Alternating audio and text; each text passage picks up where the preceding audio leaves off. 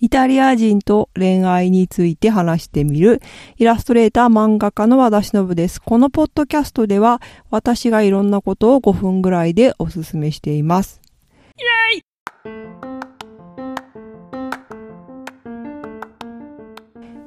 今回はトークテーマをいただいたのでそのお話をしようと思います。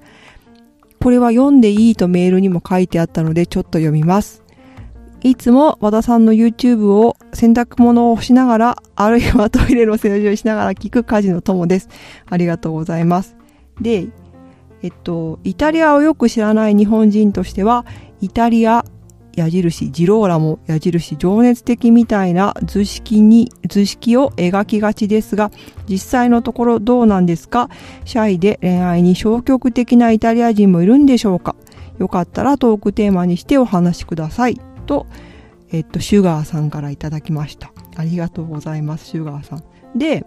えっと、シャイなイタリア人は、恋愛にシャイなイタリア人はいるのですかということですが、あ、もちろん恋愛にシャイな人もいるし、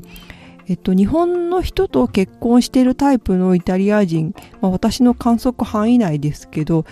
はどちらかというと、こう、チャオベッローあ、ベッロじゃないか。チャオベッラーみたいな人はあんまりいないと思っていて、どちらかというとおとなしい感じの人が多くて、まあ、ジローラモ的な感じの人ですよね。こう、ギラギラして、なんか、こう、俺についてこいみたいな人はあんまりいないなという風のが私の身近なね、まあ、10人ぐらいの友達少なの観測範囲です。とはいえ、で、あの、北イタリアの人って、特にトリノとかね、えっと、ローマ、ローマはもう中央イタリアだけど、こう、北に行けば行くほど、シャイな人が多いと言われていて、南に行けば行くほど、こう、チャオ、チャオ、チャオ、ベッラ、ベッラ、バーチョ、バーチョみたいな感じの人が多い印象は実際あるし、声の大きさも全然違うので、南の方の人とかはやっぱり、こう、ジローラモっぽい感じのね、なんかふざけた、いつでもこう、陽気なイタリア人みたいなのは、南の人ってイメージがありますが、北ね、トリノみたいに、トリノとかに住んでる人はそんなことはなく、こう、微笑む感じの人が多いです。まあ、とはいえ、とはいえ、ここがポイントで、とはいえ、あの、やっぱ喋らないとかはないんですよね。人がこう二人きりになって全然こう話しかけないとかはあんまりなくて、で、特に恋愛に関しては、その、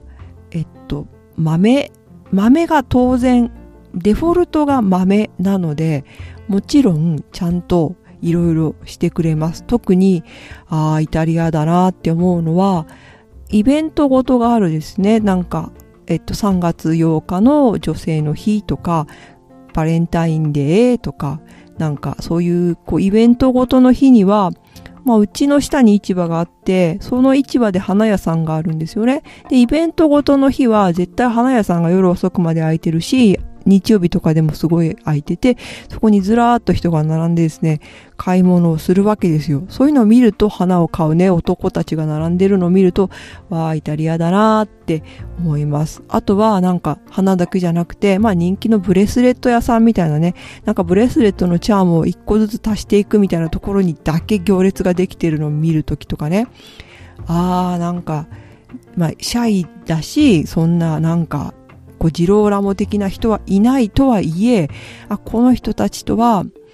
あの、違うところの人だなっていうふうに思います。まあ、ちなみに、うちの、えっと、私のパートナーもですね、あの、日本に最初、ちょっと住んでたんですけど、昼休みに会うたびに、こう、花を買ってきてくれるっていうことをやって、まあ一輪だけなんですけど、やって、わあ、この人イタリア人だって思いました。もちろん、あの、まあ外国人あるあるの間違いで、花とか葉っぱ素敵と思って、あのね、あの、神棚に飾る敷火を買ってくるみたいなこともありました。いい思い出です。こんな風にあ、シュガーさんありがとうございます。こんな風にトークテーマ、感想をいつでもお待ちしています。読んでいい人は読んでいいですよって書いてくれるととっても嬉しいです。宛先はしのぶ .it.gmail.com まで。ではまた。